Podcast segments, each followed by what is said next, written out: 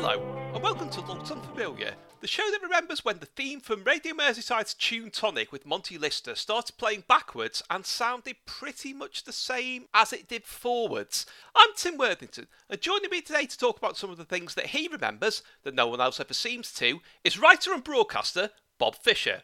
Bob, what you up to? Where can we find it? Oh, right. Oh, blimey. Do you want a full list of my various nefarious activities? I guess my main thing at the moment is writing. So I'm writing for the Fortean Times. I do a column called The Haunted Generation that is looking at, at the various bits of music and art and literature being produced at the moment that are inspired by that curious feeling of disquiet and unsettlement that seemed to be a hallmark of the 1970s childhood. Oh, what else do I do? I write for Electronic Sound magazine. There is an accompanying blog, hauntedgeneration.co.uk. I can chuck that into the mix as well if you like. And I should have been on stage with two travelling shows this autumn, one of which was about Last of the Summer Wine, the Summer Wino show, and the other one was with uh, the Scarred for Life guys. But obviously, neither of those are taking place. So at the moment, I am sitting in a stiflingly hot spare room talking to you, and I'm delighted to be doing so. Well, your first choice is pretty much the polar opposite of anything you'd ever write about in any of your True. Columns. I like So to be contrary. Let's just hear a clip that I can't even say it's vaguely related to these people. It's the only thing that would ever go near them with a barge pole. Plus a free Maria Whittaker calendar and pay Spot the Difference for £10,000 cash. All in Sunday magazine. More oh, color, more pages, more news, more news on the world. Okay, that was one of the famous new size, new shape, new look, news of the world jingles from the 80s. Bob, these sort of people were all over these sort of papers at the time. Who are we talking about? Well, I really wanted to talk about a breed of celebrity that I only knew about as a kid through reading copies of the Daily Mirror that came into the house. So these are people who really, as far as I was concerned, didn't exist outside of the pages of tabloid newspapers. I guess the easiest way to do this, can I can I give you an example of a couple of these? By all means, because I've got some as right, brilliant. We can we can compare 1980s tabloid celebrities here. So the uh, the first one that came to mind for me was a chap called Ralph Halpern, who was uh, see I always recall him being referred to in the papers as Burton's boss. Ralph Halpern, who was a rather sharp suited looking gent, and he was, shall we say, he was romantically linked by the tabloids to a page three model called Fiona Wright. So it, it speaks volumes. The one bit of this story that I remember in vivid detail is the same thing sticking in your mind here, Tim. Is a regular tabloid obsession of the 1980s, which was how many times people could have sex in a single night. Yes! it did. It wasn't enough to know that somebody had had sex. We had to know how many times they'd done it in a single night. So Ralph Halpern, I have no idea whether this is true or not, but he was alleged to have done it. He did it, Tim. Use the correct word. Bonk. Bonked. He did it, of course. Yes. Bonking Burton's boss, he would have been, I guess, wouldn't he? um, he did it five times a night, apparently. This was the story. These figures just seem to go around all over the place and get attached to uh, different celebrities, and often quite unlikely celebrities. Because uh, can you think of another celebrity who was once rumoured to have done it a certain number of times a night? I had a really unlikely one in my head. Oh, that was countdown to Richard Whiteley, known as Twice Nightly. Bingo, absolutely on it's the money. not really something to boast about, is it? boo! Yes, twice nightly Whiteley. To which uh, Richard Whiteley fantastically responded to this in brilliant form, as I recall, by saying the truth was that he did it once yearly, nearly, which I always loved. Ralph Halpern. The brilliant thing about Ralph Halpern, can't even remember. Was that was that the extent of the story? Was that he was alleged to have had a ding dong with a page three girl called Fiona Wright? Was that it? Essentially. Pretty much. And that's more or less all that it says about him on his Wikipedia page as well. Because he's still around, isn't he? He's still with us, Yes, Ralph Halpern. The other detail of the story that has stuck in my head for thir- I mean, I can't tell you at any given moment where my house keys or my wallet or my phone are. And, uh, you know, as you're aware, I, Or a book you were looking Indeed, for I've for this podcast. I've just spent 10 minutes trying to find a book that I had this afternoon that we're going to talk about a little later on. No idea about the location of any of these things, but I can tell you that it was alleged that Ralph Halpern's five times a night sexploits were fueled by his consumption of sunflower seeds. Which, I mean, I. No, they weren't. I've, I mean, look, uh, let's let's not cast any aspersions here, Tim. Have you ever eaten sunflower seeds? No, me neither. Me neither. If I did, I can't imagine they would transform me from the shambling, overweight, pallid character that you would see before you into a five times a night sex machine. I think it would take a little bit more than a packet of sunflower seeds. That was mentioned as well. So this uh, led me to thinking about all kinds of other people whose existence I was only really aware of through the pages of 1980s tabloids. Can I chuck Bungalow Bill Wiggins into the mix at this point? Bungalow Bill Wiggins. Bungalow- Yes, yeah. Apparently named after a Beatles song for no tangible reason. I so this Bungalow Bill Wiggins thing was that he was he was the squeeze, he was the bow of Joan Collins. Occasionally a toy boy. Oh, was he a They to- couldn't always wing it that way. Of course, he was a toy boy, absolutely. He was a bit old for one, so they couldn't always.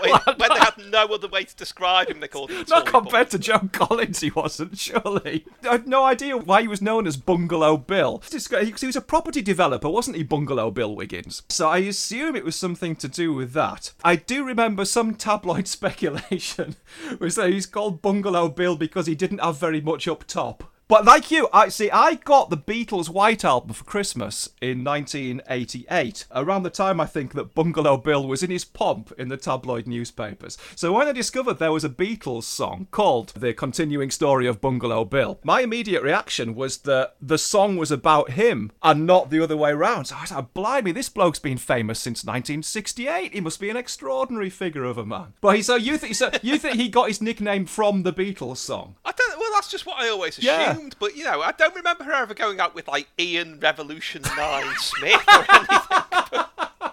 That would have been fantastic, wouldn't it? I wish I, I wish I knew more about Joan Collins' various squeezes over the years now, and we could we could we could apply Beatles titles to all of them. There was the Carnival of Light one that nobody ever saw. yes, he's never been released. He's still in a vault somewhere. So Bungalow Bill goes on the list. I was gonna chuck in as well. Now, he's one. I don't even know this guy's surname. And there's a bit of me that doesn't ever want to know it. I don't want to look it up. I like the mystery and the enigma. But when Linda Lusardi was a regular page three model, she had a, a boyfriend who, and again, this is 35 years ago, but I distinctly remember he was a hunky plasterer called Terry. yes, it was always like a human touch thing about you know when they surveyed the page three girls about what their idea of paradise was. you know, they'd all say, "Oh, going to Bali on Concorde or whatever," and then at the end there'd be Linda Lusardi going, "Going for a nice slap up Chinese with plaster Terry." No, whoa, whoa, whoa. Give the man his full title here, Tim. Hunky plasterer. Hunky plasterer Hunky Terry. plasterer Terry. Now, I think Terry was responsible for quite an extraordinary development in 1980s tabloid world. Again, I open to correction on any of this stuff. Was Terry one of the first page seven fellas? That's F E L L A S. I've got no idea. it was fellas. though, Absolutely, wasn't it was. Yeah. Fa- well, uh, page three you had Stunnas, S T U N N A S, and on page seven you had Fellas. It was uh, unthinkable that you would have an R in 1980s tabloid world. So yeah, Terry was out there. Can I chuck a couple of other names at you here, Tim? Helen Mellons Windsor. Oh, she was royalty, wasn't she? She was the daughter of the Duke of Kent. She is 43rd in line to the throne. I know nothing at all else about Helen Mellons Windsor, apart from the fact that she was apparently nicknamed Mellons in the 1980s, which seems extraordinary with the benefit of 35 years of hindsight. But she was. Can I chuck in your direction? Tiggy Legge-Bourke. Another royal one, wasn't she? A nanny. She was. She was nanny to Prince William and Prince Harry. Here's one. Here's see how you do with this. Fawn Hall. That sounds like a stately home. No, it's, it's E.T., isn't it? E.T. Fawn Hall. Fawn Hall was former secretary to Lieutenant Colonel Oliver North and a notable figure in the Iran Contra affair. I've got this straight from Wikipedia, but I remember her being something of a tabloid figure at the time as well. And the one that I love is a chap called Max Quarterman. Max Quarterman was known in the tabloids of the 1980s. In fact, I think he might have gone a bit beyond that. I think I think we can go back to the 1970s with Max Quarterman. He was known as Super Hod. And his shtick, Max Quarterman's thang, was that he had basically become a millionaire by hard work. He was a hod carrier, super hod, and he drove a Rolls Royce. And I mean, I'm sure, I'm sure he can't genuinely have been a millionaire. If he was, he carried an awful lot of hods around. But the tabloids absolutely built him up. I guess he was almost shown as an example of kind of like this is the peak of Thatcherism. If you work 20 hours a day carrying a hod, you too can reach the pinnacle of life's achievements and you can have a fortune and you can drive a Rolls Royce. So, I mean, you know, good luck to Max Quarterman, obviously. I think he's still out there somewhere as well. He was the millionaire hod carrier. These people kind of drift in and out of my consciousness every now and again. And I, I to, uh, to be perfectly honest with you, I couldn't picture any of them. I couldn't tell you what any of them look like. I just remember their names from tabloid newspapers of 35 years ago. Say what you like about tabloid newspapers, I'm not a huge fan particularly, but uh, such is the power of the media, certainly back in the 1980s, that these characters have become maybe not quite integral parts of our popular culture, but they've certainly lodged in my head for far too long. Well, I've got some theories on why they suddenly started going for these non-celebrity celebrities. Though, admittedly, some of them make some of the ones that we've got these days look, you know.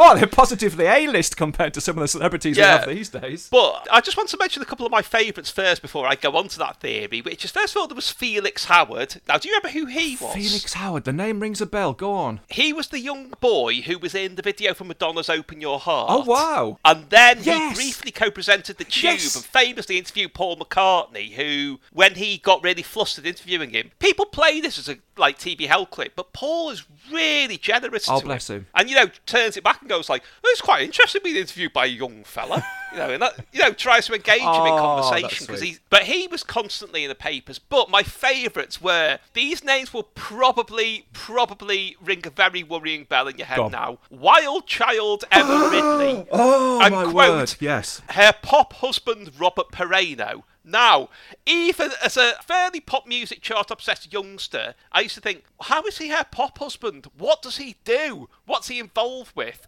All I found out about him in later years is he is in Extro, the British sci-fi horror film from the early 80s, which is briefly considered a video nasty. That is all I know about him. I don't know about any links with pop music whatsoever. and their celebrity appeared to be that she occasionally, she may have been 17 and drank a cocktail or something. Why, there you go. Wild child. And he was nearby being her pop husband.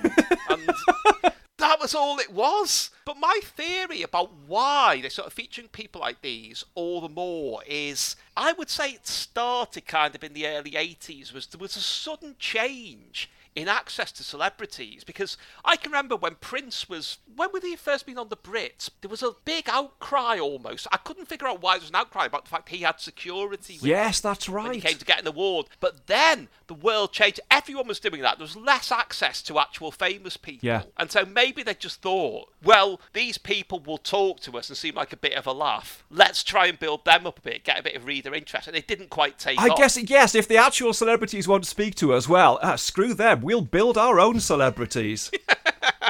it's not a six million dollar Robert we have the technology. We have a hunky page seven fella. Now, wasn't it uh, ringing bells here with uh, Emma Ridley? Was Emma Ridley the sister of Joanne Ridley, who was in Me and My Girl with Richard O'Sullivan? I think she was. I'm fairly sure she was. Because I think she might have acted a bit herself. Yes, I think you're right. Blimey. And Me and My Girl had the most delightful, wistful theme tune, which I think was sung. Was it sung by Peter Skellern? It was, yes. There you go. Sorry, I don't know how we got onto this. You're asking me a serious and sensible question about the politics of 1980s celebrity, weren't you? And all I want to talk about is the title sequences to sitcoms. There's me in a nutshell, Tim. I'm so sorry.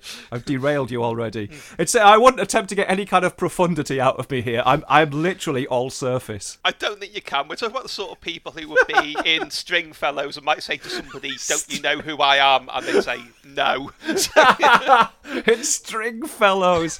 Oh, it was a it was a teenage ambition of mine to I said one day, one day I'll go to Stringfellows. and he had another one, didn't he? Had a nightclub called the Hippodrome. Playboy club owner Peter Stringfellow. So it was my ambition throughout the 1980s to be able to go to Stringfellows and doubtless to swig a bottle of some Alcopop standing next to Emma Ridley. Then in 1989 or 1990, I, I actually went to my first ever nightclub and any ambitions I had to spend much more time in them quickly dissipated. They they weren't like the tabloids made them out to be. Do you know what? I'd quite like to get one of these people on. To be That'd be fantastic. Get Ralph Halpern on and ask him if he really did. If he if he bonked five times a night, fueled by sunflower seeds. I, I'm gonna guess he probably didn't. Well, I do wonder if he would even have heard of your next choice, who are a name that I completely forgotten until you mentioned them. We're going to hear a song by them now, which you might just remember hearing a lot on the TV programme.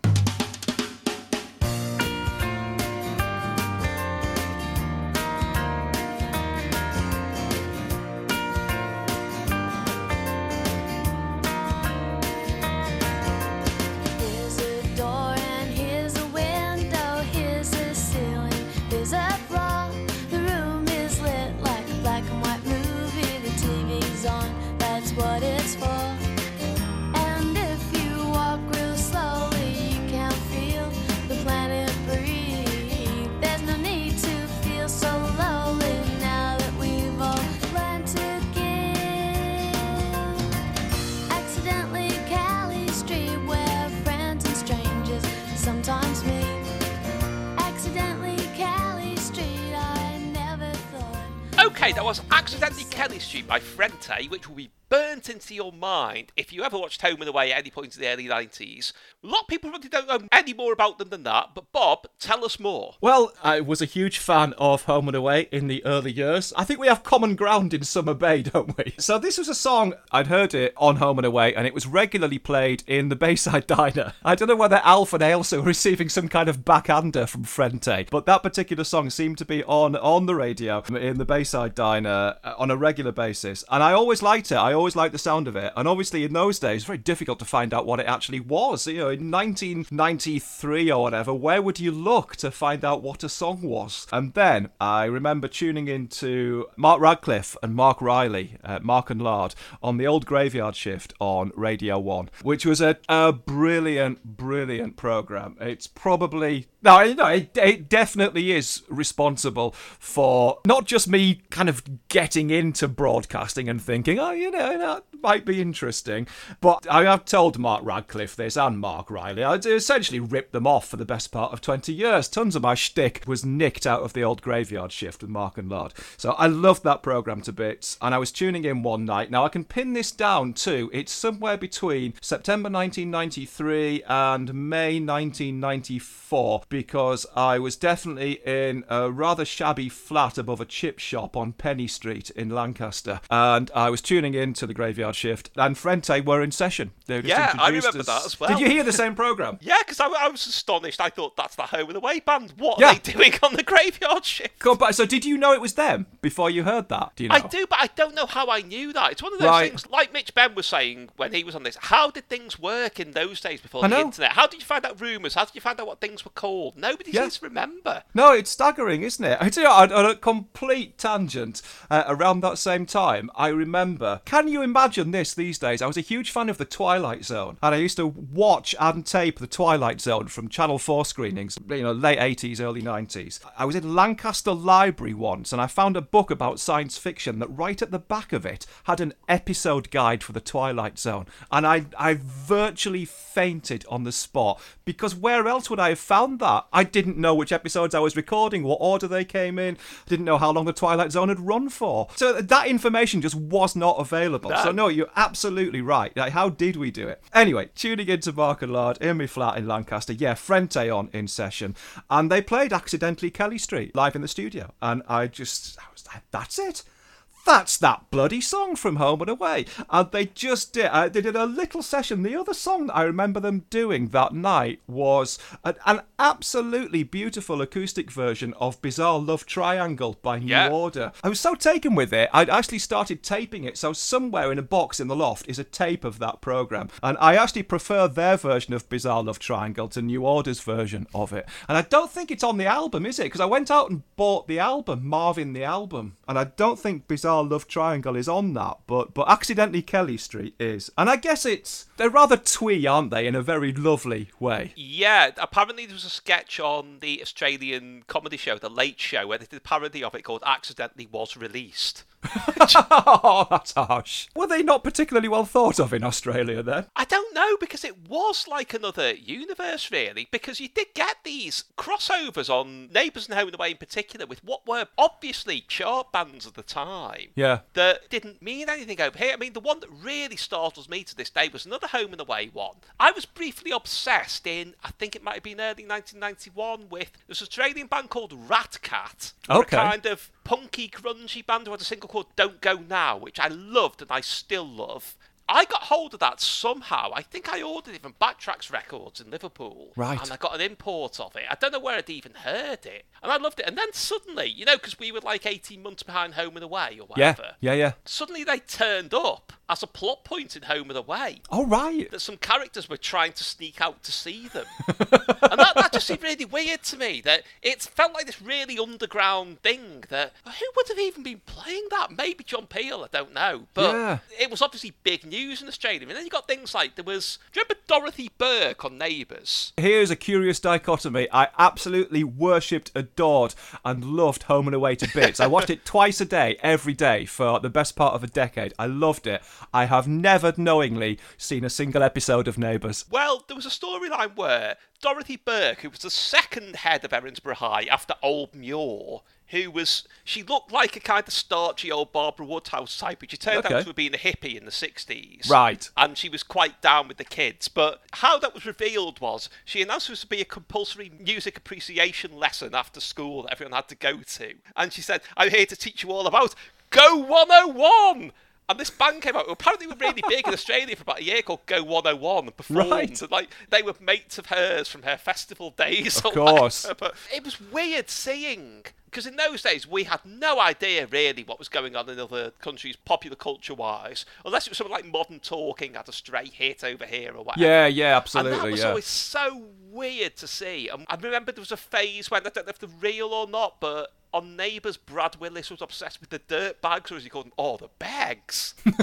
so that when Frente showed up on the graveyard shift, which obviously I was obsessed with, I Yeah. remember it being really early in the show's existence, so it probably was late '93. Yeah. I was just astonished that it didn't seem to make sense to me that Mark and Lard, you know, playing like Jacob's Mouse singles, Yes. people like that would be playing a, you know, a band that had been in Home and Away. It just didn't seem to add up to me. Did you think they were fictional then, essentially? I wondered if it was the kind of deal where they'd been made up for the program. Right, okay. They'd recruited some people, you know, who could play instruments to be a pretend Yeah. band for it, and then they'd released records, you know, to try and cash in on it. But apparently, they were a genuine band who had a reasonably long career. Around that time, there was a kind of rush after Woodface by Crowded House, which, whatever you might think of where Crowded House went later, that took people by surprise Yeah. as a good acclaimed album. And there was a brief attempt to punt a lot of similar Australian and New Zealand bands at the UK. So It very didn't really melodic, work, but- quite kind of gentle pop music, yeah, I but guess. Frente yeah. were very much part of that, I think. Yeah, no, I, I really liked them. I, I mean, they did a cracking session for Mark and Lard. I guess, like, if they if they'd been a British band, they w- they would have been on Sarah Records, wouldn't they? It's that kind of thing. Yeah.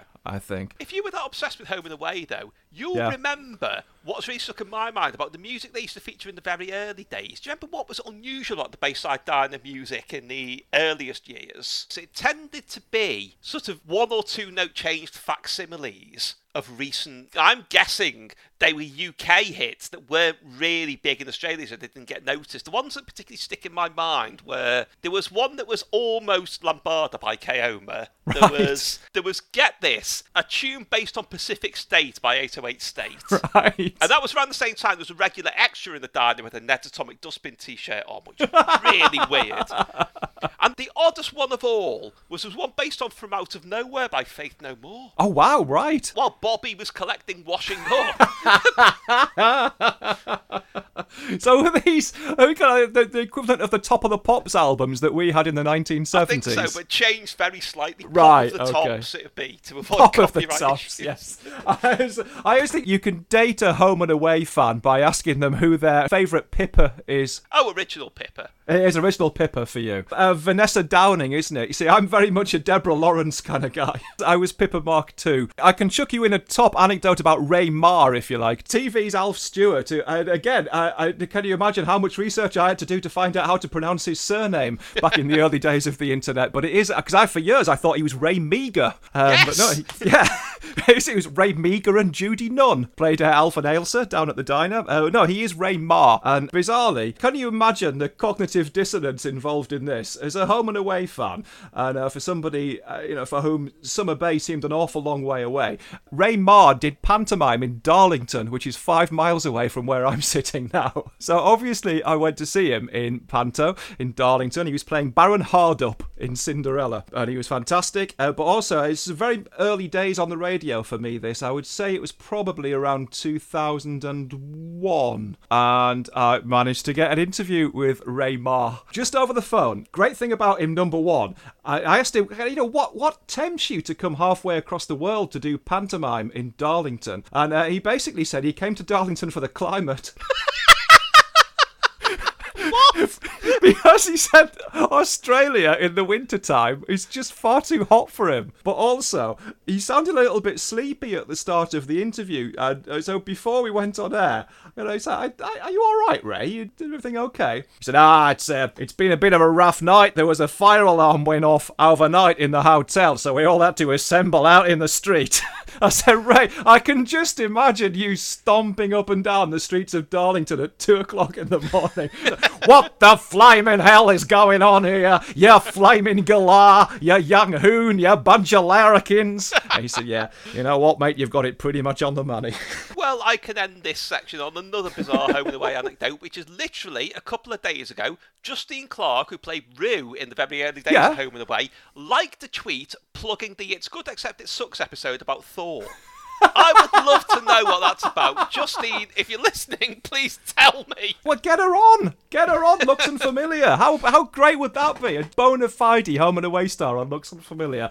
Okay, well, this is a bit of a tortured link, but I do wonder if Frente had been around maybe 10 years earlier, they might have shown up in the musical interlude on the next show you picked, which is one that people will remember really well, but not for this reason.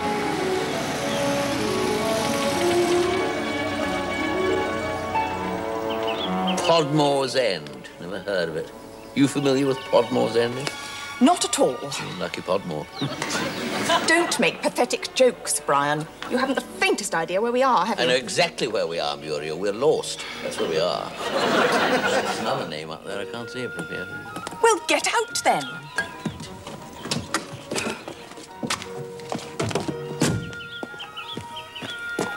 Place called Mile Away.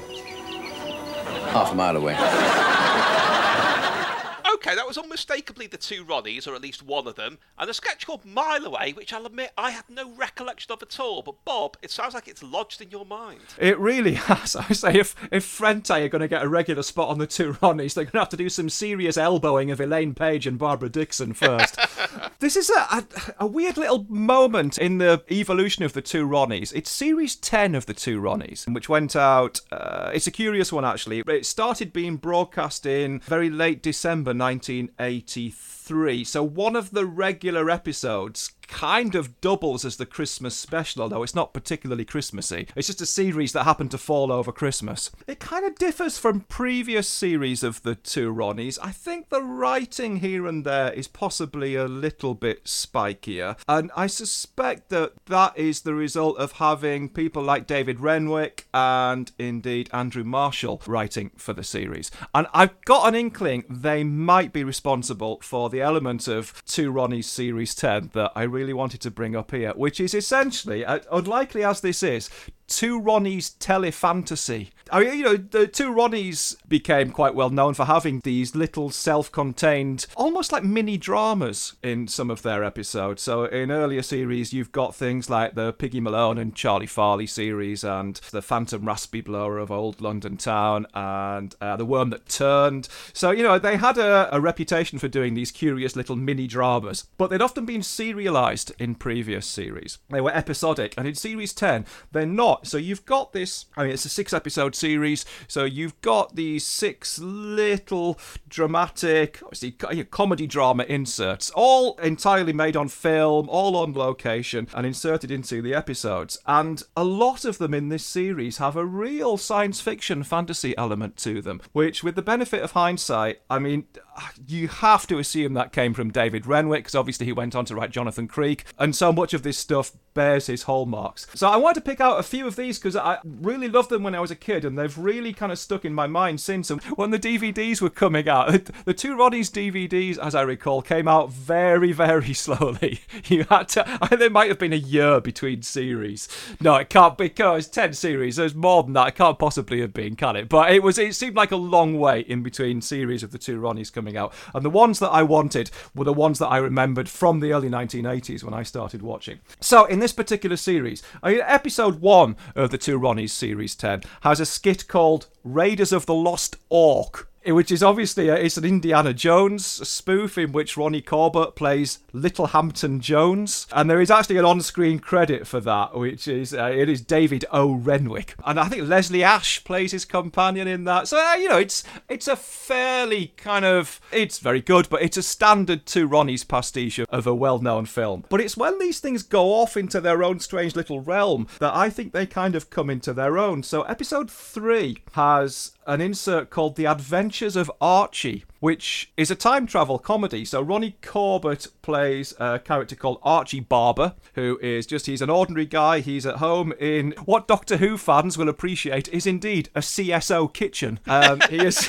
he genuinely is. He's at home in his in his color separation overlay kitchen, and I think he rubs like a tidy little jar that he's found in the garden, and uh, he gets transported through time on a magic carpet. He finds himself in old Baghdad, and uh, ultimately he's marooned on a desert island where he is rescued. And right, and can you imagine the excitement, the sheer excitement that this provoked in me? As God, how old would I have been? I was 11 years old when I saw this. Now, this is the very height of my Doctor Who obsession. So, bear in mind, Doctor Who hadn't been on air since it would have been uh, Resurrection of the Daleks, wouldn't it? In the spring of 1983. That would have been the last bit of Doctor Who, the last bit of new Doctor Who that I saw, I think. I was starved of Doctor Who. Ronnie Corbett is marooned on a desert island, and suddenly, out of nowhere, is the sound of the TARDIS. And the TARDIS, the actual TARDIS, materializes on the desert island. And I, I here I am sitting at home, 11 years old, Doctor Who obsessive. I nearly hit the roof. Oh my god. Peter Davison in full Doctor Who costume is going to walk out of the TARDIS and rescue Ronnie Corbett. It's not Peter Davison in full Doctor Who costume. it's Ronnie Barker who's playing Wurzel Gummidge, who's playing Doctor Who. So essentially, it's Wurzel Gummidge operating the TARDIS. Safe to say, I was slightly disappointed. Is it also safe to say Ronnie Barker had never seen either of those things? he does a halfway passable Wurzel Gummidge, I think. But no, I suspect it wasn't a huge priority for him sitting down and watching either programme. So I have to feel slightly aggrieved that Ronnie Barker never appeared in Doctor Who because he would have made a brilliant man from the ministry in one of the Jon Pertwee stories, I think. There's an opportunity missed. So, Mile Away is in episode 4. Now, Mile Away is absolutely sumptuous. Basically, the premise of this Ronnie Corbett and I think I think it's April Walker, who we now know was cast as the original Sarah Jane Smith in Doctor Who before Elizabeth Sladen got the part. So I think it's her, although it's difficult to tell from two Ronnie's credits sometimes. Anyway, uh, Ronnie Corbett and his wife, they're called Brian and Muriel. They're driving around typically luscious English countryside in an open top sports car on a glorious summer's day, and they admit that they are lost. Muriel is somewhat frosty about the situation. She is a kind of typical to Ronnie's wife. Brian, uh, Ronnie Corbett, gets out of the car and notices that there is a signpost hidden amongst the trees that points to a place called Mile Away. It's half a mile away. They walk through the trees and they find themselves apparently having gone through some kind of time portal. They are in a medieval village that's been hidden within this little pocket of woodland. And they immediately find themselves speaking to Patrick Troughton. And Patrick Troughton is a kind of local yokel in this beautifully realised. I mean, it really is sumptuous. This medieval village that was created for, let's face it, uh, you know, a, an eight-minute sketch. And Ronnie Barker is introduced as the kind of the squire. He is the loud, rumbustious squire of Mile Away. They're looking for a for a place to stay for the night because they're lost. And as uh, as as Muriel points out, they want single beds separate single beds. Ronnie Barker, the squire of Mile Away, drags them in, and it, you know, one of my favourite tropes in TV, in, in fantasy in particular, is the kind of the Larry squire who says, "But come, you are guests in our humble village tonight. A feast." And claps his hands twice, and serving maids appear. And it is, it is absolutely that. And that is essentially the story. I mean, at the end of it, they are plied with wine and food and, you know, pigs' heads with apples in their mouths on the banqueting table. At the end of it, they are told by Ronnie Barker that they must. Basically, you must offer recompense, and they have. Ronnie Corbett has got his Barclay cards, and that's about as far as he goes. So, you know, curiously enough, aren't accepted in the medieval idyll of Mile Away. So Corbett finds himself stuck outside in the stocks all night. His wife, now this is, uh, you know, by 2020 standards, shall we say, a problematic aspect of Mile Away. His wife is taken upstairs by the squire to pay via a separate arrangement, and in the morning appears to be entirely refreshed by this, which I suspect would raise eyebrows in 2020. But you know, despite that, it is written in the most. I mean, it's written in cod Shakespearean. I, I'm no expert on Shakespeare. I think part of it is actually delivered in iambic pentameter, which is extraordinary. And at the end of it, as they drive away, are, are we allowed to give spoilers here for a for a 35 year old? I don't think we'll get many complaints about two Ronnie spoilers. Is there such a thing as a two Ronnie spoiler? Do you know at the Um, end they say it's good night for me and it's good night from him? Well, no, it's, uh, I'm going to give away more than that. It is a complete switch. So we cut to Ronnie Barker as the squire who's got a fag in his mouth and he's going through a big pile of Barclay cards that he has amassed from other visitors to Mile Away. And as they drive away, there's just a little bit, uh, there's a snippet of a specially recorded Terry Wogan on the car radio, which warmed my heart as well. So that is Mile Away. And then I say the other one is right at the end of the series. Now, this follows, I think, the greatest musical thing that the two Ronnies ever did, which is a gorgeous, melancholy song about clowns. Just, I think it's called "People Don't Want Clowns No More," and it's ah, Yeah. it is gorgeous. You might have heard of who wrote that. I don't know. Go on. Who was it? There's a guy called Barry Booth who, in the Oh, late yeah. '60s, was a Diversions. aspirant, like UK psych pop Yeah. star who co-wrote an album with Michael Palin and Terry uh, Jones. Diversions. It's a brilliant great album. It is but a brilliant album. that. Yeah. I didn't know he'd written that. Oh, that's fantastic. People don't want clowns no more. And that has the line in it where they start naming all the people that take Yep. the focus off clowns, where they say like little and large, cannon and ball, the Yep. fat one and the little one, whose names I can't recall. Which I remember having hysterics Compl- at as a child. Well, completely the same. Cut through with a streak of melancholy as well. I just thought it because I love. I, I am one. Do you know people say, "Oh, clowns were always horrible. Clowns were always creepy." Bollocks! I loved clowns as a kid. I thought clowns were hilarious. So clowns were a big thing for me when I was tiny, and I was aware by 1983, 84 when this went out that you know the heyday of the clown was probably over, and I just thought it was a beautiful song. And yeah, that lovely self-referential bit in it as well, just gorgeous. Straight after that, the immediate sketch after that is a sketch called "The Bogle of Bogfell."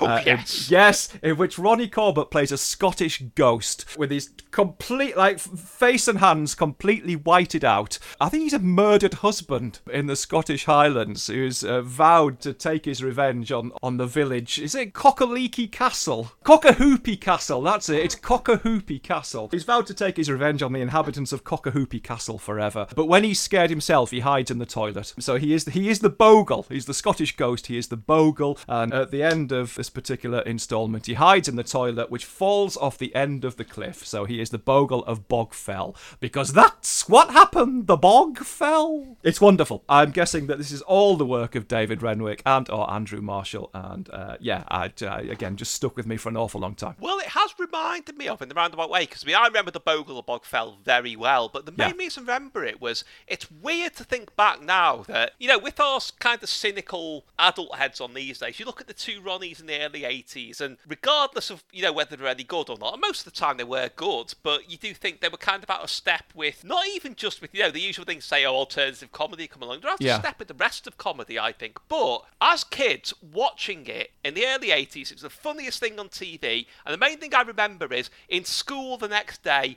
everyone would be talking about bits of the two Ronnies. I remember being briefly a celebrity because I could remember verses from the Ballad of Snivelling and Grudge, which I Right. think was from around that time. Another thing I remember is on the playground one day, overhearing some kids. They were obviously playing the two Ronnies. And I heard one of Wow. them say, okay, I'll go da da, and you go doodle doodle doodle. Because they couldn't sing the theme. Because obviously, when you played TV shows in school, you had to sing the theme tune. Yeah. But the two Ronnie's theme was too expressionistic for one person to do. so they duetted it. Oh, There was that thing as well of because you know we weren't familiar with a lot of the reference points in these things, Hmm. and I think before Mile Away was that where I'm fairly sure I found out while I was looking into this. Immediately before that was the Cleo Laine and Johnny Dankworth I think you're right. musical parody, which, as a big fan of Cleo and Johnny, I have some issues with now. But at the Yeah. time, I thought was hilarious. These people I'd never heard of were being pastiched. It's interesting, isn't it? Because when you watch, I remember watching the two Ronnies in the early 80s, and again, you know, very of its time. There are lots of jokes about Raquel Welch, who wasn't a particularly, you know, she wasn't a big figure in the pop culture of the early 80s, and they went over my head a little bit as well. So I, I remember asking my mum who Raquel Welch actually was that they kept going on about. So yeah, I think, I mean, they.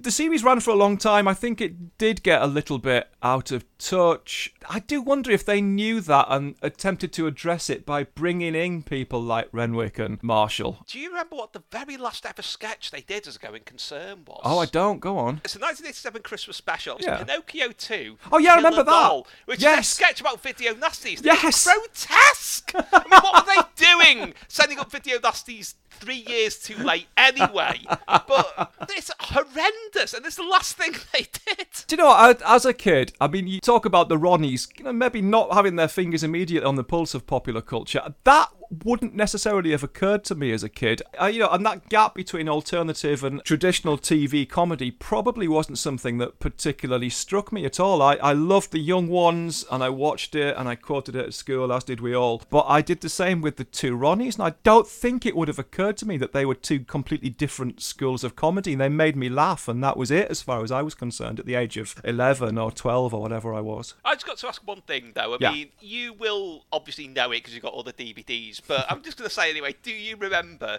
when they did the Top of the Pops parody, which we won't talk much about for obvious reasons? Yes. But Adam Ant was sent up in it with a song that sounded at least like anything Adam Ant ever did possible. To the extent I always have a running thing about what if they kept going and they say done. They, they were done the Stone Roses in about 1996 and had the same tune as that. Instead of going, want to be a fly upon the ball, want to be a fly, want to be a fool upon some gold, want to be a fool. I don't, I just, I'm Some of them were alright, this weren't they? thi- I this totally off beam parody that they did. I can't recall the Adam Ant one. The one that sticks in my head is the bad manners one, which I believe was called bad habits. I've got Yes. bad habits. I don't clean out me rabbits. Uh, I'm trying to think how many uh, how many people I've done this with. I think I've interviewed two people who were lampooned by the two Ronnies in their top of the pop sketches. Uh, one of whom was definitely Buster Blood Vessel, and the other one was Chas Hodges of Chas and Dave. I asked them both, did you see the two Ronnies spoof you when it first went out? And they both said yes, and they both said they absolutely loved it. But my ambition, obviously, at some point in my vague meandering career, is to interview Adam Ant find out what he made of that. I think it might be slightly less amused, maybe. But Yes, yeah. Because in a Boy George, did, uh, Ronnie Corbett did Boy George, didn't he? singing, "Do you really want to squirt? Do me? you really want to make- squirt me? That's make right. me wet?" That's right. I should remember. I guess goes back to tabloid celebrities. There was a little cutaway in that routine of Ronnie Corbett as Boy George very deliberately sipping a cup of tea, which got a huge roar of laughter from the audience. uh, Which I think was it must have been around the time that Boy George said he would rather have a cup of tea than have sex. The two Ronnies obviously picked up on that, so I'll stick him on the list as well. I'd like to speak to Boy George and find out what he made of Ronnie Corbett's impersonation as well. Okay, well, to introduce your next choice, all I could think of was somebody who wasn't just out of step with comedy in the early 80s, he was out of step with comedy pretty much any time ever. You don't even know what we're going to play here, but I'll tell you what it is afterwards. My brother's in the merchant navy. He brings me things from where he's been. Letters from France and caps from Holland and once from Denmark, a bookie magazine. And I remembered mother's advice. If I ever looked at photographs that weren't quite nice, I'd turn to stone right there. Part of me did, but I just didn't care. And I'll bet you a quid that you've never seen anything like my brother's magazine. I'll bet you a quid that you've never seen anything like my brother's magazine. Here, is photograph the right way up? Okay, that was My Brother's Magazine by Ivor Biggun, aka Doc Cox. A song that caused me immense amusement as a teenager, and let's just say I'm a bit embarrassed by that fact now. But Bob, it isn't your brother's magazine as such, it's your books you didn't own. Oh god, I've, just basically done like a litany of filth for looks unfamiliar this time, Tim. I'm so sorry. I feel like we've delved far too much into matters carnal this time around. This is, and it's quite specific. This, this is the books with risque covers that you would find on advertisements for book clubs in the radio and TV times. Am I making sense here? Have you You're any idea what I'm talking about? sense to me, yes. So there seemed to be a period again. I think we're talking late 1970s, early 1980s here, when I was going to call them coffee table books, but I, I certainly certainly no coffee table that we ever owned in the 70s and 80s would have had books like this lying on it. So I get like the obvious one is the joy of sex, which appeared to be advertised. Anytime you opened the Radio Times, you would find. I get was, it- was it called the Britannia Book Club? Was that one of them? There was the Britannia Book Club. Yeah. There was the Leisure Circle Book Club as well, which is one I particularly remember. right.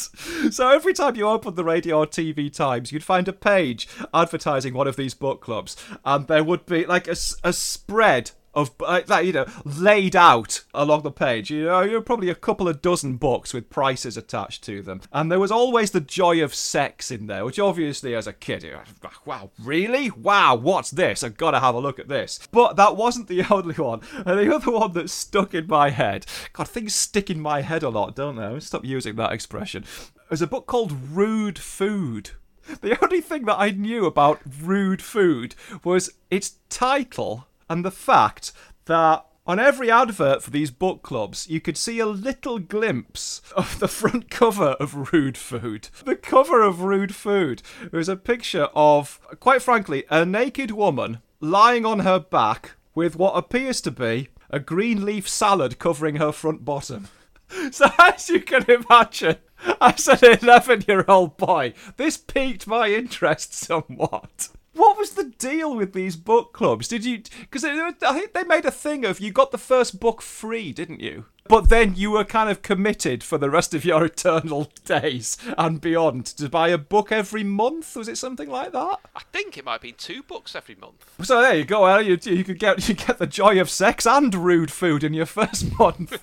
Well, I was going to say, quite often there were books on there which said counts as one choice on the little flash between them. And also, the sort of ones you mentioned, it said explicit explicit content. Explicit like content. the covers didn't tell you that already. Yeah, there's no, there's, there's no need to put explicit content on. Oh, you know, my ears are pricking up already. That's that's not gonna that's not gonna put me off sticking a, a banner with explicit content on it. So, uh, 1978, Rude Food came out. No, I'd never. I, that's the lie. I had I had had a brief flick through the joy of sex in the intervening years, but I'd never seen Rude Food.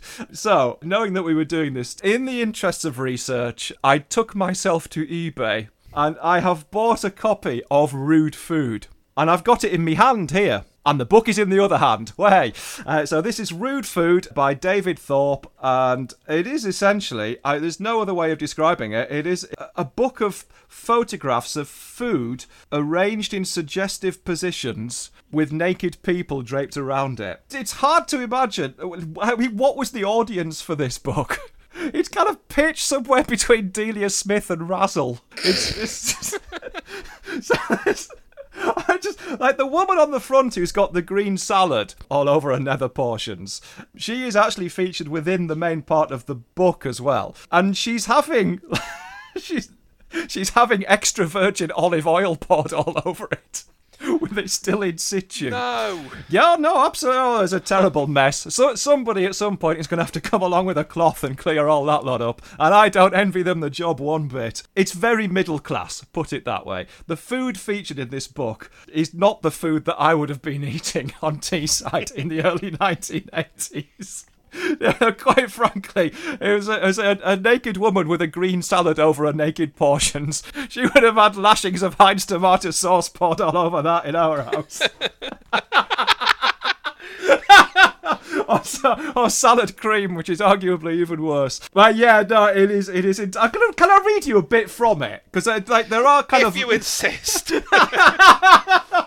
this is the centre page, and it is. I'm going to pronounce it Sole Colbert, but it could be Sole Colbert. I don't know. I don't have an idea what it is really. It takes quite an accomplished cook to prepare what has been called the most erotic fish dish of all. The ingredients are nothing special a skinned sole, some small shrimp, plenty of parsley, and a cream sauce. The trick is to arrange everything so that the soft white fillets curve gently round the creamy sauce like two long lips. Surround them with thick curls of parsley. Insert the shrimp, and the effect is. Well, you get the idea. no, And I it- it- don't. I really, really don't. well, if you saw the picture, Tim, you would, because quite frankly, it is a bloke fingering a sole. I wish I hadn't asked that. So that's rude food. I believe there was. I haven't stumped up the cash for the sequel. I think there was a sequel to it called Rude Cocktails because I remember the front cover of I that. I remember the front cover of that, Yes. which was basically similar but with a cocktail glass covering the offending area. Absolutely. It's very much in the style of the camping scene from Austin Powers. there is a naked woman with a large cocktail glass uh, obscuring her nether portions. I'm not going to buy rude cocktails, I think. I think I'm done with rude food. There were definitely more of these things, and I can't remember them at all. Any any idea, Tim? Well, there were. I was racking my brains to remember, but I was also thinking who were these books actually for? Well, Because quite. Adolescents couldn't sign up to a book club, you know, Quite. Their, their credit card details or whatever. Yeah. Most adults would probably have not been that. Even in the olden days when you couldn't, you know, you didn't have the internet, you couldn't get hold of stuff to slake your thirst, should we say? uh, who would actually have wanted a book of bloody recipes to sit there and get excited by? You know, It's not even recipes, Tim. It's just talking about food in a vaguely smutty manner, accompanied by pictures. I don't know is the answer to that. I don't know. It's like, you know, pornography did exist before the internet. If you went to any local hedgerow, you could find it all torn up. If you went to your local newsagents, it was on the top shelf. I don't know who would specifically join the Britannia Book Club just to order a copy of and rude leave food. copies of these books in a hedge as well. I assume it's sold in decent enough quantities for them to do rude cocktails. Well, yeah, but my main memory is that they were like sort of almost hidden away at the edges of the listings. You got all this other stuff in those. Oh, you had to- you had it's a to work for them. Splash of books with you Yes. know, things over there like publisher price seven ninety five, offer price twenty five p, and so on. Yes. And it was full of things like there were odd self help books, odd factual books. There were all these novelists that you never heard of anywhere else. The other thing I remember is there were loads of gruesome things, like kind of written by former Scotland Yard detective called Inside the oh, Minds of Maniacs or whatever. That had covers where you couldn't quite work out what the hell they were with like some metal implements and stone or whatever. You're thinking, I actually don't want to know. Yeah, no, you're right. There's things about the Black Museum. Does the Black Museum Yes! still Yeah, exist? they- they were obsessed with that while. Scotland Yard's Black Museum. I have found that the Christmas 1988 TV Times double issue. I found an advert for the Leisure Circle Book Club. And do you want to know some of the other things that are in it? Go well, we have got techniques of making love. Good lord. And what makes a woman sexy, which counts as one choice. Does any involve green leaf salad? Is that mentioned anywhere? No, there was a very blurred photo of a, a naked couple on the cover of Techniques Right. of Making Love and a woman wearing stockings on the Christine Keeler chair What Makes a Woman Sexy. We've also got Hot Money by Dick Francis. Right. That was made for these book clubs. We've got Elvis in colour. Why was that a selling point in the 80s? Elvis, Elvis, in colour. Elvis had been in colour since 1960. The red arrows rolling now! Exclamation mark. Is there a Jilly Cooper on there anywhere? There isn't. There's a biography of Doris Stokes. There's a Danielle Steel novel. Right. There's something that says actually says Peter Rabbit book, but before I magnified it, look, they said Peter Rabbit down, like Black Hawk down. There's atlases, the Hutchinson Encyclopedia, Little Clothes for Little People, the Allergy Self Help book. It was just always stuff like that. Where now you'd see it in the works. I was just about to say, this is essentially discount book stuff, isn't it? How did the model work? Did people really sign up to these things? I just can't say because books were, I won't say a luxury in those days, but you didn't buy them lightly. I don't think. No, that's, uh, you know, I guess I had more books than some kids, but uh, that was because I was obsessed with Doctor Who target novelisations and would generally grab one whenever I went to W.H. Smith's in Middlesbrough on a Saturday morning. We didn't have huge numbers of books in the house. We went to the library. Any book that came into our house, as a rule, had to go back in four weeks' time, or my dad would be grumbling about a ten pence fine. Okay, well, I don't remember seeing these much past the end of the 80s, the book club adverts, because, you know, times are moving forward. You're getting exciting new shows on TV, like your next choice.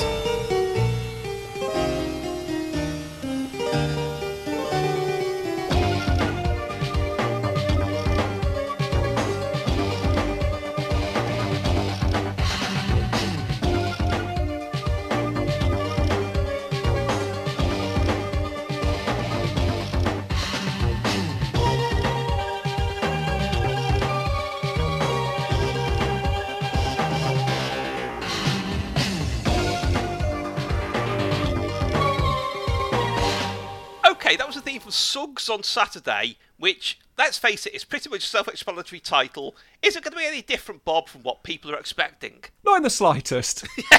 it is Suggs from Madness, and he's on the telly. And can you guess which day of the week he was broadcasting? Yeah, Suggs on Saturday. This is essentially it's a music program, and very much of that. It's become known as post pub TV, hasn't it? That genre of slightly shambolic, slightly anarchic. You know, the word, I guess, is the prime example of this. And I suspect the producers of Suggs on Saturday had seen the word and thought, oh, we could do like an even more low rent version of that on, and this is the key here, on our brand new channel because Suggs on Saturday was a program that went out on BSB, the squarial and everything. Now, I can actually I can pinpoint a pivotal moment in my life here. Everyone's got these turning points in their life and I've pinpointed mine. I can give you an actual date here and the date is the 29th of September 1990 which was the day on which we got BSB installed in our house. And I can tell you that because I know full well that I came home from Middlesbrough's 6 0 victory over Leicester City to find the BSB man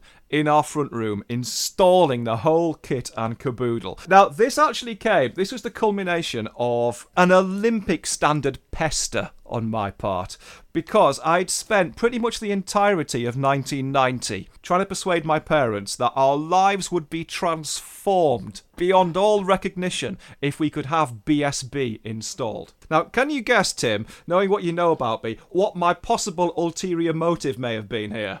It was the fact that BSB were re-showing episodes of Doctor Who from the 1960s and 70s. I got wind of this sometime in early 1990. My head exploded. I was 17 years old. I think I essentially thought I'd grown out of Doctor Who at this point. But then this TV channel launched that wasn't sh- showing the odd episode, it was showing all of them in order. Quite frankly, we w- there was no possibility that we weren't going to have this installed in our house. However, the sticking point in all of this was my dad, who, when my campaign of terror began, my dad's attitude towards BSB was essentially four channels of bloody rubbish in the house already. We're going to pay for more of going to pay for more of it. However, a turning point here was the fact that in April 1990, my dad went to work away. He went to work in the Middle East for a few years, so it was just me and my mum in the house. I just put the pestering into overdrive at that point, and she quite clearly cracked. Obviously, I watched Doctor Who on a weekend and absolutely revelled in it. However, this coincided with a point at which me and my teenage mates were indeed starting to go to the pub. We were still a little bit underage. We'd go and have a skinful down whatever local would serve us. We'd probably take a bottle of Merrydown to the school field, and then we would pile back to my house where my mum, God bless her, was always incredibly tolerant of me and uh, four mates coming back and we put BSB on and we discovered that Suggs was hosting this music program on a Saturday night. I think it started about half past 10, 11 o'clock on a Saturday evening and it was one of those that essentially just went on until, quite frankly, Suggs and the cameraman got bored and decided to go home. It, it would frequently go through until the early hours of the morning. So Suggs and a couple of guests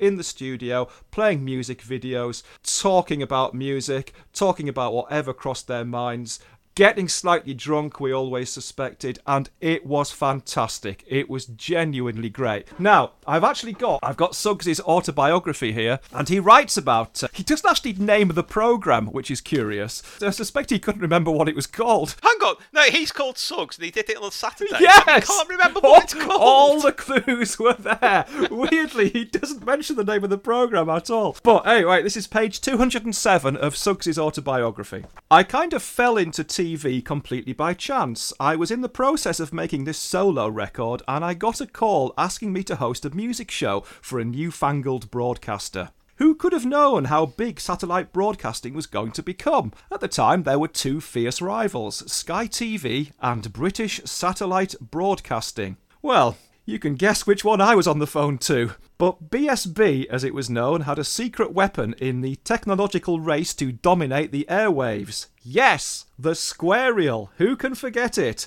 Who wouldn't want a piece of that space age bling on their roof? Well, as it turned out, not many. The show was really good fun.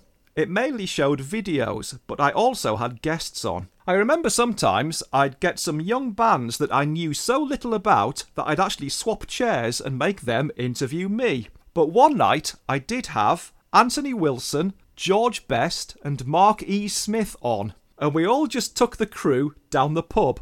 I was in the managing director's office when the first three weeks' audience figures came in. Four. Literally four people watching it at any given moment. Was that you with one of your friends I was just home? well, this is right. I take issue with BSB's audience figures here because I could name them. There was me, there was Gaz Norman, there was Andrew Harding, known inexplicably to everybody as Roy, there was Simon Wes Westwood, there was Gavin Wilkinson, and there was my mum who would sit up to make sure that we all got home safely from the pub. So there were six people alone in my front room watching Suggs on Saturday on a regular basis. I love this page. Let me read you this at the end here. I once left my chair empty for 10 minutes to see if anybody noticed. Nobody did. It's doing himself down here. It was a terrific program. I would say the best radio is radio, and again, it comes back to Mark and Lard on the graveyard shift here. Is radio when it just feels like you're in a room with a couple of mates and they're playing you their record collection, and it's fantastic. That is the best radio for me when you're just having a night in with some really entertaining people with great music taste. And Suggs on Saturday was absolutely like that. The one that I remember, because I was a huge Vic and Bob fan, there was an episode of Suggs on Saturday where uh, Vic and Bob were in the studio with him. So this would have been between the first two series of Big Night Out, and they were just, they were on absolutely sparkling form. Two bits of it that I remember that I don't think I've seen them do anywhere else was uh, Vic Reeves claiming that he was about to open a magasin d'amour. He kept talking about this magasin d'amour that he was about to open. Just, it's a sex shop, isn't it? They've only got to stock rude food in it. And the pair of them, I tell, I don't think they ever developed this into a full routine. They kept asking each other in West Country accents if they smoked horse. Uh, that went on throughout the entire program, and Suggs was somewhat bemused by it. But it was brilliant. It was just a genuinely lovely piece of TV. Now, I did, uh, this is heartbreaking, I did tape, on an actual tape, on a VHS tape, because I was so obsessed with Vic and Bob when I realised they were on, I shoved a pin. Did you have a tape that was just handy for anything that might pop up Yes. on TV? oh, whoa, hang on, hang on. Scott Walker's on with Jools Holland. I'll stick a tape in. I had tape that was just, it was set aside. Anything random on TV that I fancied keeping. Uh, So I did that with this, and I had v- pretty much that whole program recorded, and I lent it about a month later to a friend from sixth form and never got it back. I suspect that was possibly the only recording of that program. If anybody is listening to this, if anybody has got any home VHS recordings of Suggs on Saturday, it's almost become a holy grail for me. I'd love to see it again. There's nothing on YouTube as far as I can see. I suspect, like you say, BSB or what you know, whatever remains of BSB probably doesn't have them either. By the sounds of it, Suggs doesn't have them, considering he doesn't seem to know what the program was called. So I'd love to find it. Maybe his somewhere. videotape's just got a blank label on the spot. That's it. Where That's why you did- can't find it. where he didn't write it on at the time. Exactly. Yeah. No, I'd I'd love to see it again. No, hugely fond memories of it. Well, I've got a couple of observations about it. The first is that about his autobiography, where it says he's working on solo record at the time. Yeah. Now, his debut solo album, The Lone Ranger, came out in 1995. Yeah. Even allowing for the Madness reunion in 1992, that is a long time to be making It a is, solo album. I've got some questions there. Well, I don't know. Maybe he just took his time over it. Did he go? He did do a lot of TV presenting around that time, didn't he? Well, he did, because that was one of my other points. Was isn't it strange that he never really took off as a presenter? Because he was far more capable Hmm. and personable than a lot more people that did. He did a lot for Channel Five, didn't he? He did Yes, he like did. Night Fever. Yes. But he just never seemed to capture the public imagination, which is really weird. It's odd, isn't it? Because, like you say, he's such a likable guy. He's a very, very capable presenter. So, Suggs on Saturday was shambolic to say the least at times, but Suggs absolutely held it together. He was fantastic, quick-witted, and uh, uh, you know, and not a bad interviewer at all. So, yeah, no, it just never worked out for him. I've seen him live on stage in uh, there's an Arc in Stockton a couple of years ago, and he he does a one-man show, like a spoken word show about his background and his family, and it's fantastic. He's such an engaging storyteller, and yeah, it's a shame. He should have been presenting music programs and documentaries on BBC Four by now. Exactly. And the other thing, though, is that, like you say, there was quite a lot of attempts to create quote marks post pub TV around that time. Yeah. Most of which I really loved. The big ones for me were In Bed With Me Dinner, where it now Oh, gets yeah. boiled down to Bob Mills laughing at clips of things. But he did stuff like, he'd do bits where he went to the off license and asked them what the most exotically named booze they had was. you know, that sort of thing. And the other one was Danny Baker After All, which I adore. Right. Which is his Saturday night chat show Oh yes, yeah, of course, yeah, has yeah. such a bad rap, but that was fantastic. I loved that. But I think the mistake they made with these programs was that they didn't understand that people, when they came back from in inverted commas the pub, they wanted to relax. Yeah. They didn't want to be shouted at by their drunk mates again. Yes, and that's why these things never really took off until I think the people that got it right were Adam and Joe with the Adam and Joe show, where basically Hmm. that was founded on what people were doing if they weren't in the pub because they couldn't afford to or they weren't allowed in because they smelt too bad or whatever. because that's the only time that I've seen the TV programme and thought people have been spying on me and my friends. Because we did, when we couldn't afford to go places, we did things like we tried the pop rocks and Diet Coke thing to see if it actually worked. You know, we were always making up, you know, parodies of nothing on the par with the Bob Hoskins song or the Robert De Niro song, but that kind of thing. It felt so much like my real life that I think that's why they took off, why they struck a chord. Yeah, I do you know what, you talk about uh, the last thing that you want when you come in from the pub is people shouting at you. My memories, because I say I was I was getting into nightclubs, not Stringfellows in the Hippodrome, obviously. it was the Tall Trees and Kirk Levington Country Club. But I was getting into nightclubs and Blazes in Middlesbrough, God help me. I was getting into nightclubs. So what you do, you go to a nightclub, and again you forget how difficult it could be, especially if you were in, you know, a kind of reasonably small town, how difficult it could be to find a nightclub that played the kind of music that you liked. So I was, you know, I was into quite grotty indie music. You might, if you were lucky, find a student night on a Tuesday night, but on a Friday, so you want to carry on drinking after the pub, you would end up going to a nightclub that was essentially just playing kind of like beaty dance music and, you know, chart hits of the time. So, you know, against my better judgment, I would find myself dancing to Stock Aitken and Waterman, which I love now, but I wasn't hugely keen at the time. So, you know, I'd be dancing to Kylie's Shocked in my tweeds on the floor of Tall Trees. And then so you'd come home with this like absolutely pounding rhythms in your head. You'd had four hours of boo, boo, boo, boo, boo. And you'd come home and think, right, I just oh, do you know what? I'm going to have a cold drink. I'm going to have a can of Coke out of the fridge. I'm going to put the telly on. What's on that will soothe me? And it would invariably be the Hitman and her. the only thing that you'd find. it's exactly the same songs that you'd had drilled into your skull for the previous four hours would be on television. And not only that, the man that actually produced all of those bloody songs was on there as well, going, Behave! Okay, well, here's another of the possibly the most convoluted links I've ever done, which is, you know, I talk about my love of post pub TV, of late night TV, late night weirdness in general. There was a rumour at one point, which still hasn't been definitively denounced or established one way or the other, that a certain programme about an unruly school was given an unlisted showing in one region very late at night. Never got to the bottom of that. That was the only thing I could think of as a clip to introduce your next choice. So here's some theme music that's got nothing to do with what we're going to talk about.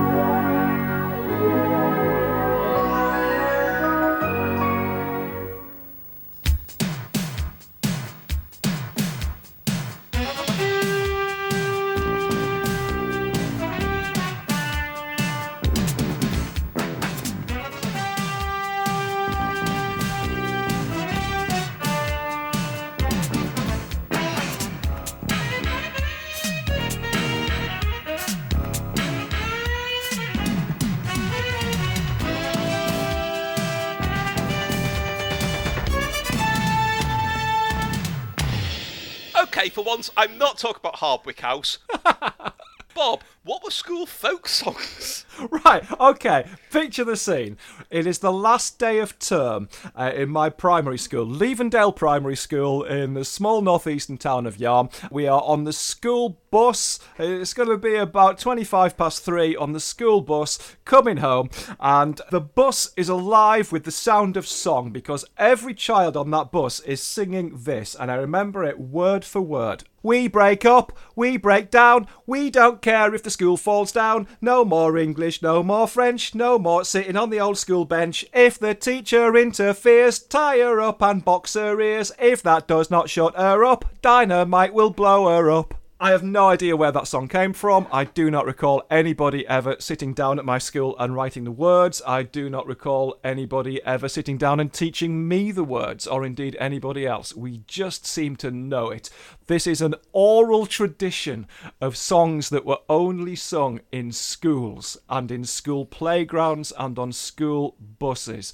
I have tried so much to find out the history of that song, where it came from. The curious thing is, it, it wasn't even particularly relevant to our school because our primary school here, we certainly didn't have an old school bench. We sat on little plastic chairs. We didn't learn French. And yet, this had clearly been passed down through generations and generations.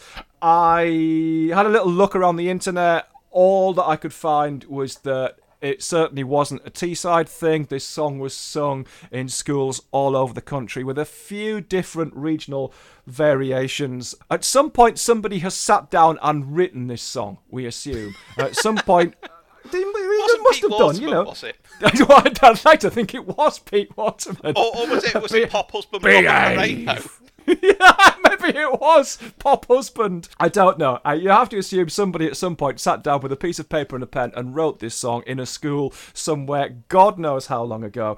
But it's become part of folklore. You know, I'm really interested in folk music. It's one of my things, and in traditional folk music, and in the way that you know these songs, traditional folk songs, weren't written down for centuries. They were just passed down. People knew them. People sang them. People taught them to each other. But it was only in the 20th century, uh, really, when people like Bert Lloyd travelled around the country and started actively collecting them and saying to old, you know, to old farmers and people that had upheld folk traditions, "Can you sing me the songs that you've been taught?" Because you know, like to like to write them down, like to record them. I mean, so you know, some of the lyrics have been recorded in centuries gone by, but people didn't know the tunes, the melodies weren't recorded. So there's this lovely air of kind of vagueness about traditional folk music, and and I think school songs fall into that category as well and don't get the recognition for it and i think it's about i think it's about time they did and we are redressing the balance here Well, it's true that nobody knows the provenance of these things, or in some cases, No. the meanings, because the one that really still. I remember singing this for hours and hours on the loop on school trips, on, well, on buses, which will become relevant in a minute. I sang along with it happily at the time. It was only years later I thought, what on earth did that even mean? Which Hmm. was, I'm going to have to go into my real accent for this. Basically, it was for He's a Jolly Good Fellow, which proceeded as Yeah. normal for most of the song apart from And so say all of us, and so say all of us, he nearly wrecked the bus. What? what is that even about? No, it is amazing. I say again, so somebody at some point thought, "Oh, that's really funny. I'll start singing that." It caught on. Other kids sang But it. he um, nearly and the wrecked the was- bus as well. Look, d- yeah, nearly. nearly, nearly. Well, no, did he or didn't he wreck the bus? Let's pin this down. How far into the bus wreckage did he actually get?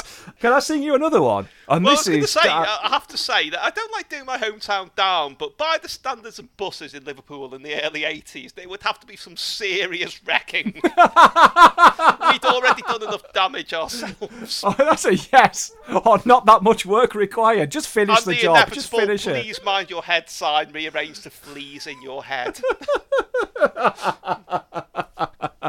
Well, this is. I, I can sing you another one here. This, right, even by the standards of looks Unfamiliar, this is a little ripe. This is rude, quite, and I, I'm aware that I have dragged this podcast down into the, the realms of the gutter on this particular occasion. I have introduced language fit only for the confines of the billiard parlour, but even by my standards, we are the lads of the Durex mob, and you can't get a better bit of rubber on your knob. It's creamy and thick, and it sticks to your dick and you can't get it off in the morning. See, I remember that, but with Do you? with two lines transposed one replaced with like Evo-Stik. So ah, advertising, wow. you see. So that was the problem. What was the variation on Jesus Christ Superstar in your school? Came round the corner on his Yamaha, pulled a skid, killed a Yeah. kid, went Yeah. head first in the dustbin lid. Ah, now you see, in my school, he didn't go head first into a dustbin lid. He knackered in his balls on a dustbin lid. That's not part of the Bible story. To be honest, I don't think the Yamaha is part of the Bible story. just made If one we're- out of I suppose. if we're looking for theological accuracy here, I think we're on a loser from the start. But isn't it I'd like, I'd genuinely fascinating how there are regional variations in these things? Again, that's quite like folk story and it's like folklore. You know, there there are stories all over the country about, for example, you know, folk stories about a dangerous and malevolent dragon that is terrorizing a small village, and an errant knight comes along and slays the dragon and is rewarded with stewardship of the village in perpetuity. That is a story that exists all over the UK and indeed all over Europe with lots of variations, but the story is essentially the same. And I think these songs act in exactly the same way. They have spread all over the country, probably beyond the country, and each different set of kids in different parts of the country put their own spin on these stories and these songs, depending on on the, on the particular social mores mores of their school. I just wanted to chuck another one in here because I've got to say thank you so much too. Now this uh, it was it was uh, Molly Molly James on Twitter, who I think we, we both speak with quite a bit on Twitter, who quoted. Uh, she drew this to my attention, but it was quoted by a writer called Adrian Bott on Twitter, and this dates from I think he said it's from the 1940s at least. And this is this isn't a song. This is like a stock riposte to an insult, and it was it was school girls in particular. So imagine a 1940s schoolgirl has been insulted in the playground in some juvenile fashion, and she would reply with this learnt reply. Are you insinuating that I should tolerate such diabolical insolence from an inferior like you? Your intellect is not sufficiently developed to comprehend the verbosity of my remarks. If it were not for taking off my gloves and showing my diamond ring to the atmosphere, I would slap your saucy face. And that was apparently learnt by schoolgirls in the 1940s. As a kind of stock retort to anybody insulting them. It's hardly Um, you so- are awful, but I like you, is it?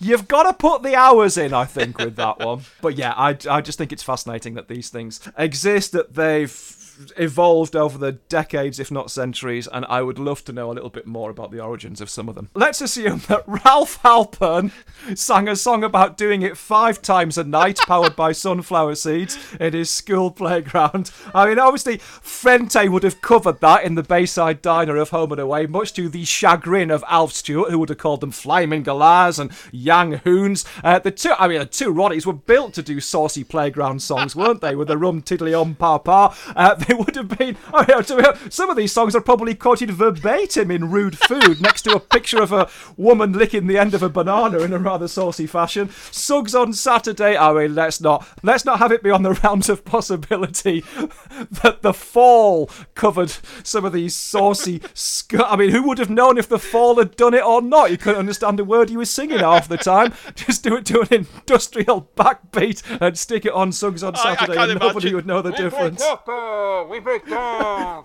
Well, car, oh, the skull falls down. Ah, and that, That's that even worse than my real accent. And Mark Riley would have played the bass on it, so there you go. It all ties together somewhere. I don't know what to say after that. Bob, it's been brilliant. Thank you. A total pleasure. Thank you for indulging me, Tim.